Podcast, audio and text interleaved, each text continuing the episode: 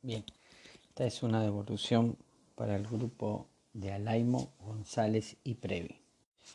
Ustedes hacen una gran descripción de la situación del tema de la droga y lo que ha hecho el Estado con distintas fuerzas, pero solo es una descripción. A mí me gustaría que puedan encontrar las causas que hicieron que aumentara más en Argentina el narcotráfico, y no solo desde la droga, sino también desde la visión de la sociedad sobre el tema de la droga, cómo influyó esto, la pobreza, y cómo estas cuestiones en los barrios populares, el narcotráfico que ha crecido, cómo genera el narcotráfico mayor delito, mayor violencia.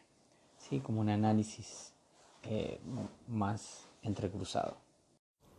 Espero haber sido claro, que me haya hecho entender las correcciones o por dónde va la reflexión.